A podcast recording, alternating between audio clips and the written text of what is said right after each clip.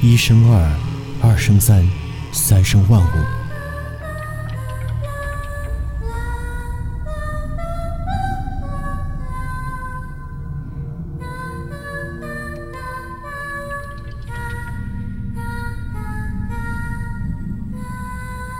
三维世界中的你看不见他，但他却无处不在，并在你左右。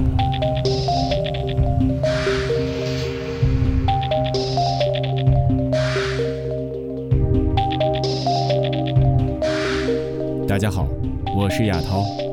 今天本集要来给大家说到的内容是深夜里的一家人。本故事的主人公是两个憨厚的农村人，他们两个人的名字很特别。其实，全安顺的人都知道他们两个人：张导和李四。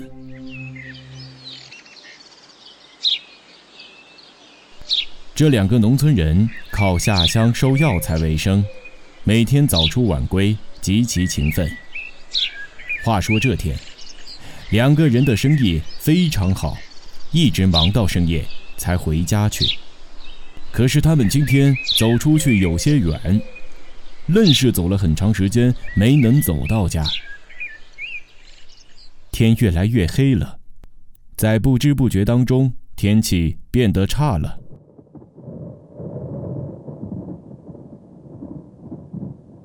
两个人在这种情况下走夜路，心里自然有些发毛，所以便加快了脚步，想赶快回到家去。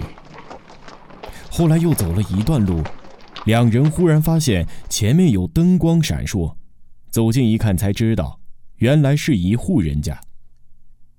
于是张导和李四商量：昨天太黑了嘛，而且又起雾又打雷的。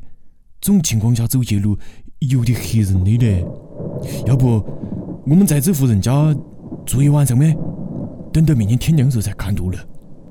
李四感觉张导说的在理，当下便点头答应。于是两人就大步向前走过去，敲响了那户人家的大门。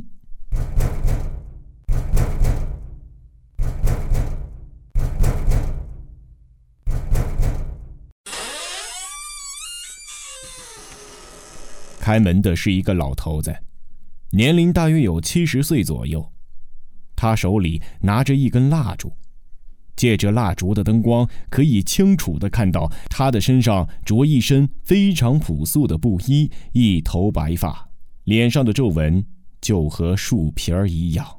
见开门的是一个老头子，张导立刻点头哈腰，笑脸说道：“贝贝，你好，你好，你好，贝贝。”面对两个突然敲门的陌生人。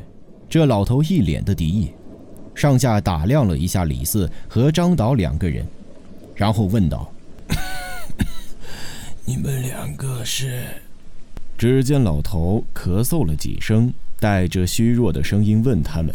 张导说：“哦，伯伯你好你好，是我呢，我们两个是做药材生意的，这今天回家的有点晚了，怕走夜路不安全，所以想在你家住一晚噻，等到明天没再赶路了。”也许是因为张导和李四两个人对这个老头来说是从未谋面的两个陌生人，又是在这三更半夜的，所以这老头对这两个人有戒备之心。老头在听完张导说完，直接连连摆手说：“不行不行，我家里没有空，住不下了。趁现在 还不是太晚。”你们两个趁现在还早，赶紧回家去吧。老头说完之后就要关门。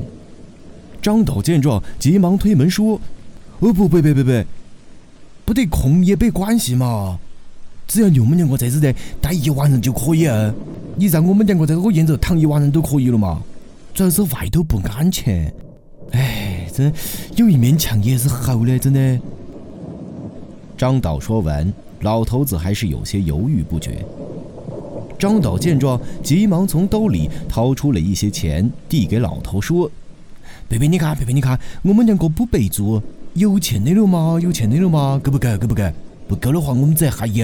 李四急忙从兜里掏出了一些钱，递给老头说：“对对对，大爷，你看，我们有钱不白住，我们两个不进屋里，让我们两个在院子里躺一晚上也行。”老头看见了钱，顿时就有改变了主意的意思。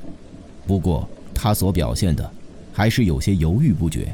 思考了片刻之后，才说：“ 今儿我家里还是有一间空房子的。”就是不知道你们两个敢不敢住。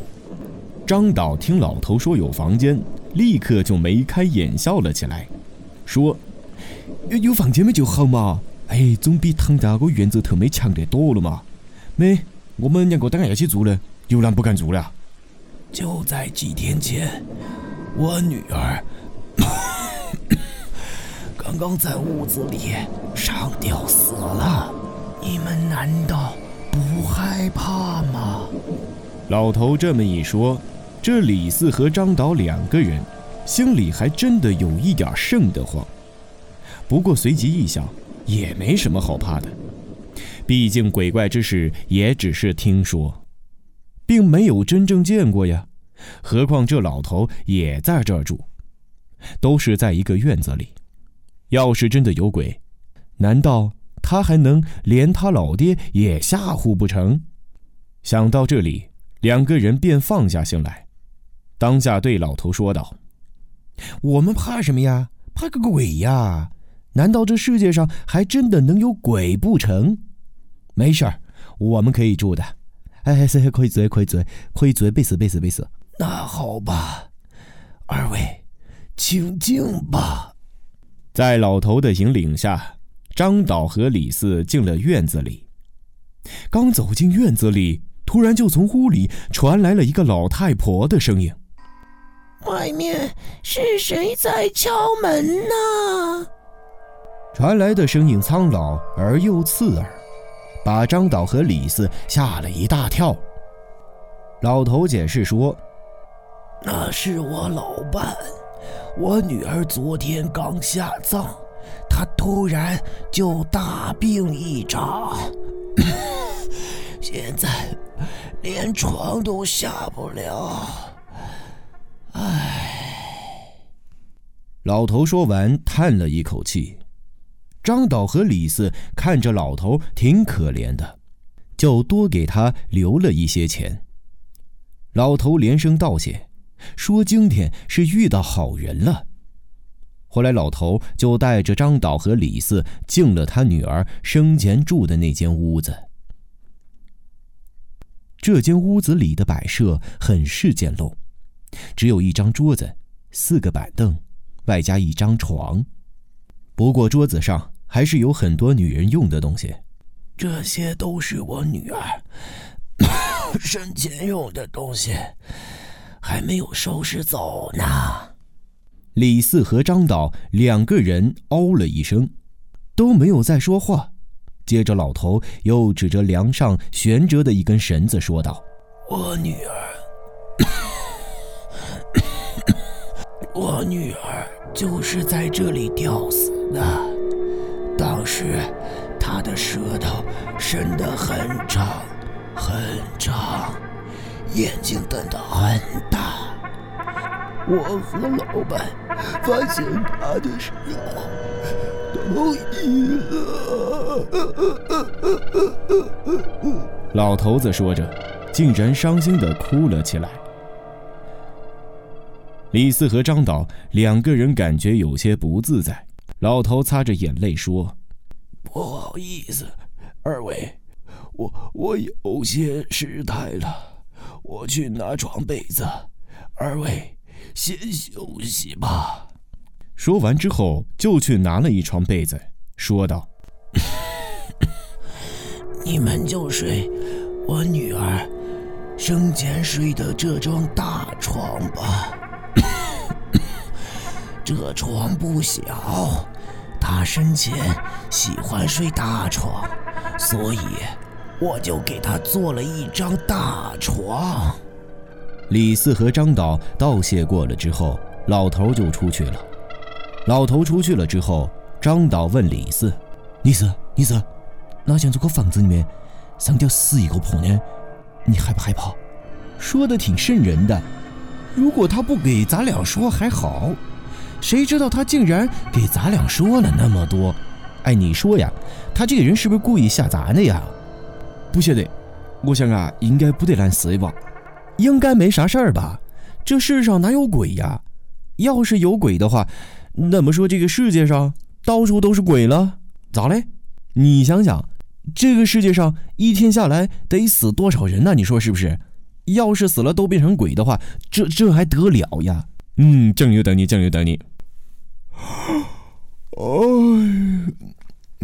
哎呀，我有点累了啊。行了，时候不早了，赶紧休息吧，明天还得回家去呢。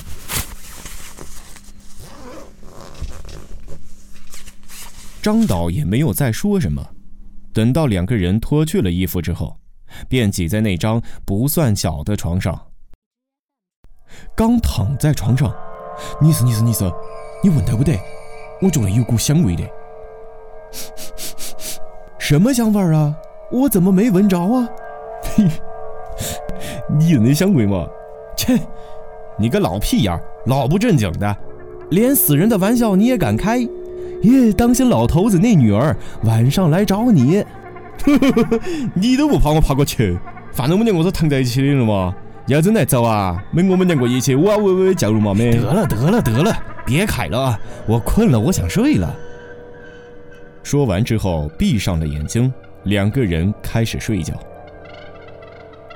张导见李四睡了，也就不说话了，拍着嘴巴打了一个哈哈，然后伸了一个懒腰，熄了床头灯，闭上眼睛，开始睡觉了。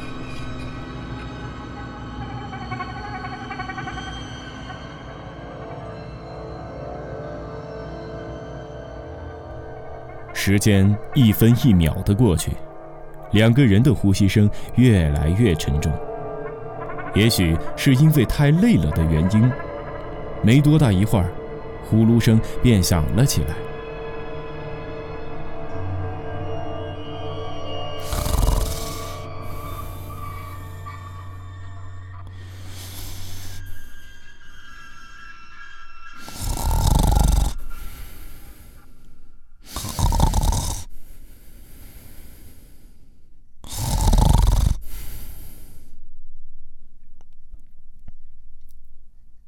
这呼噜声传自一个人，李四睡觉比较安静，特别是张导，那呼噜声啊，堪比雷声还更加大。不过李四的身体由于太过于疲惫，所以张导的呼噜声并未干扰到他的睡眠。这一睡也不知道睡了多久，只感觉天昏地暗了一样，意识迷迷糊糊。突然，张导感觉到一阵尿意袭来，但是由于睡得太舒服，他宁愿憋着，也不愿起身。可这尿意是越来越强，感觉快要撑炸了小腹一样。后来实在是憋不住了，张导也就揉了揉睁不开的眼睛，极其不情愿地从床上爬了起来，恐怕惊醒睡梦中的李四。他也就没有点灯，直接抹黑的下了床，穿上了鞋子，准备去开屋门撒尿。可是当他走到屋中间的时候，突然感觉自己的肩膀被什么碰了一下，又像是一个人用手指头，然后又迅速的把手指头给缩回去了一样。不过。还没有完全睡醒的张导，并没有在意这个感觉，他直径走到门前，打开了门，然后走了出去。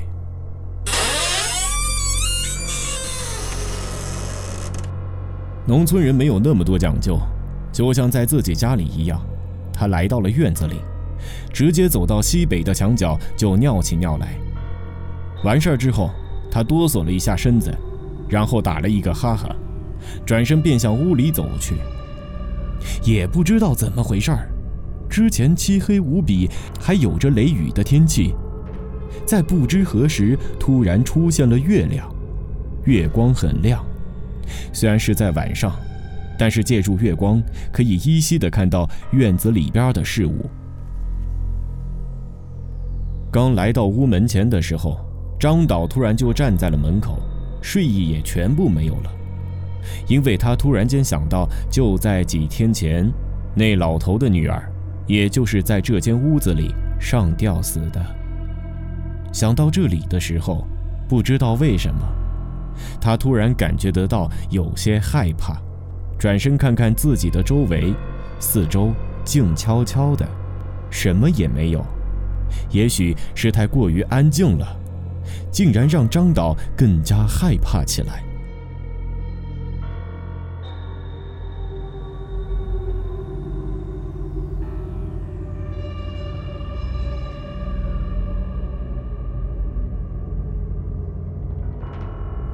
张导又扭头朝屋里看去。借着从门口射进屋里的月光，他可以清楚地看到，吊在梁头上的那根绳子，那根绳子，是那个老头的女儿上吊用的。此时，他正在张导的眼睛里，左右慢慢地摇晃着。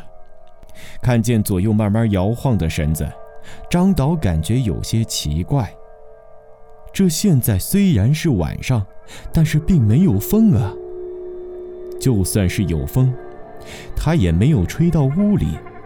那根绳子怎么又会自己动起来了呢？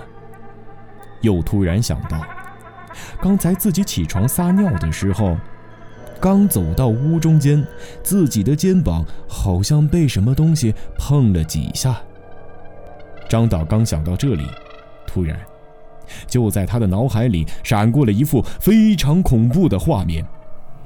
那根绳子之所以自己会动，因为上面挂着一个女人。她的脸色苍白，瞪着大大的眼睛，伸着长长的舌头。她的身体在微微的摇晃，所以绳子也跟着动了起来。就在这时，他又突然听到了几声的哭声。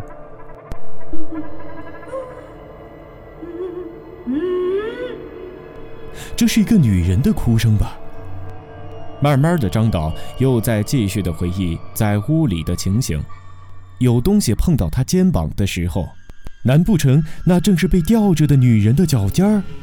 脑海里的这幅画面刚刚闪过，一声尖叫，然后一屁股坐在了地上，满头的大汗。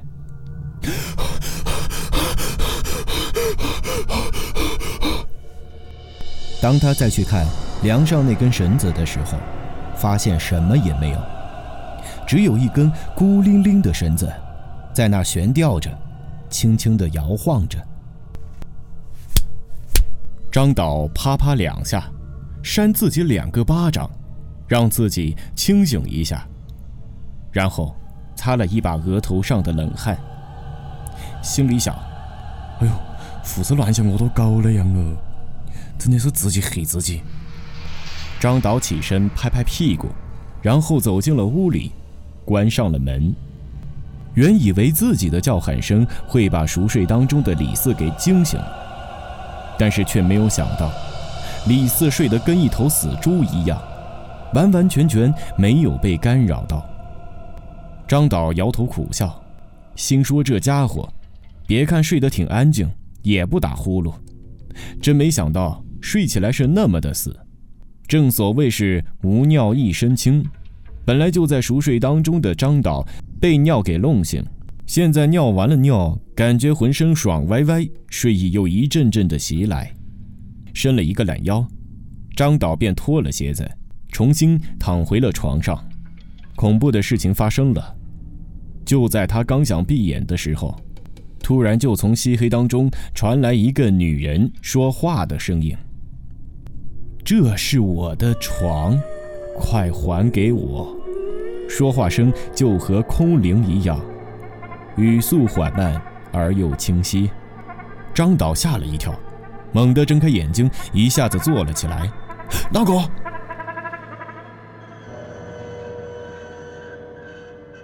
屋里没有点灯，漆黑一片，伸手不见五指，没有人回答。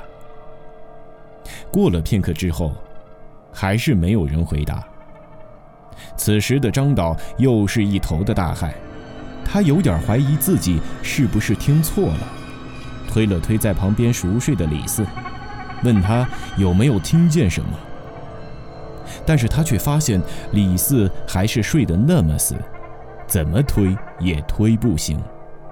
最后干脆不推了，使劲地甩了甩脑袋，让自己清醒一点，然后一动不动地坐在那里，仔细地听着屋里边的动静。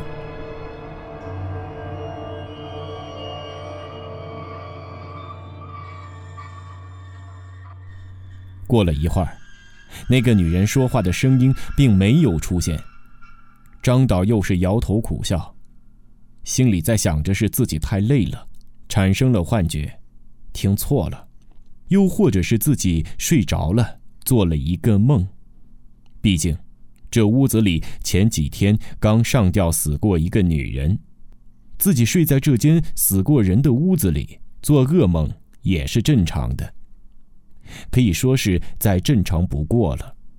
自己在心里给了自己安慰之后，感觉好了很多，又一下子躺在床上，准备继续呼呼大睡。然而，恐怖并没有停止，还在继续发生。就像刚才一样，他刚要闭上眼睛的时候，又传来那个女人的声音。张导又猛地一下子坐了起来，大声问：“哪个？”没有人回答。这次他确定了，没有听错，不是幻觉，更不是在做梦，而是真的有人在哼哼。在这间屋子里，不止他和李四两个人，完全还有第三个。张导被吓坏了。急忙推李四，这一次他是使尽了全身的力气，又是捏又是掐，就是推不醒李四。最后，他放弃了。怨气一般的呼唤声又响了起来，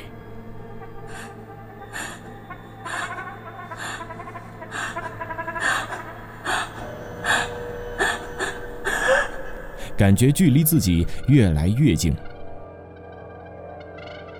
就好像这个女人是边哼着边向他的床靠近的。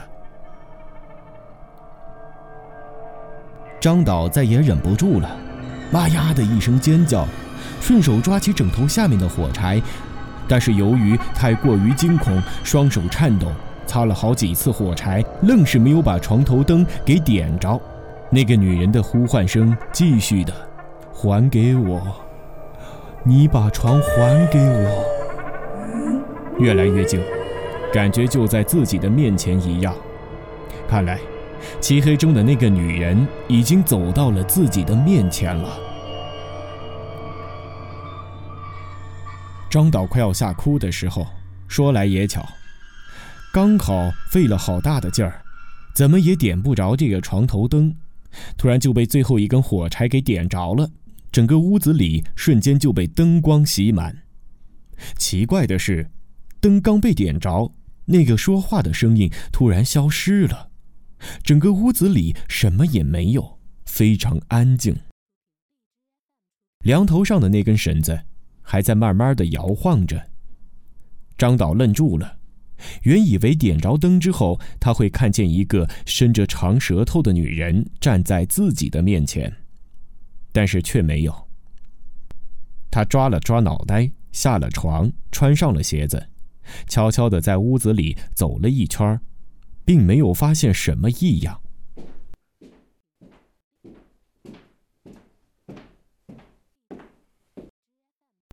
然后他又悄悄地走到了门口，打开了门，探出脑袋左右看了看，什么也没有。缩回了脑袋，关上了门，满是疑惑的抓了抓脑袋，转身准备回到床上。可是就在他刚才把身子转过来的时候，眼前突然出现了一个面目狰狞的女人，披头散发，脸色苍白，鸡蛋一样大的眼睛正在流着血，张着碗口一样大的嘴巴，伸出长长的舌头。这女人的嘴巴里的血液顺着舌头，正一滴一滴的下滴着。张导看见这恐怖的一张脸，只惊恐地瞪大了眼睛，还没来得及叫，这女人。突然就伸出了双臂，一把掐住了张导的脖子。张导把活命的希望放在了正在熟睡当中的李四身上，他斜着眼睛朝李四那边看了看，发现这家伙还正在睡呢，身体还是保持着原来的姿势，压根儿就没有动过，仿佛早已经死了一般。张导的脸上露出了绝望的神色，慢慢的，他的眼睛开始往上翻。最后，黑眼珠不见了，整个眼洞里只剩下白眼珠了。说到这里，大家可能要问：李四呢？难道那么大的动静，李四真的没醒过来吗？到了第二天的时候，一群警察来到了这家屋子的跟前，查封了这间屋子。就在警察办案的时候，来到了张导和李四的房间，发现了两具尸体，一具是张导的，一具是李四的。两个人死亡的时间是凌晨两点三十五分。原来在昨天晚上，就有路过的村民看到两个人鬼鬼祟祟的在这家屋子的门口。村民们不知道这是什么情况，只知道这间屋子里才刚死了三个人。于是就报了警。由于当时雷雨太大，警察没有及时赶到。三天时间，在这间屋子里就发生了两起命案，五条人命。奉劝大家，这个时间点还没睡觉的话，很有可能，女鬼就在你的床下。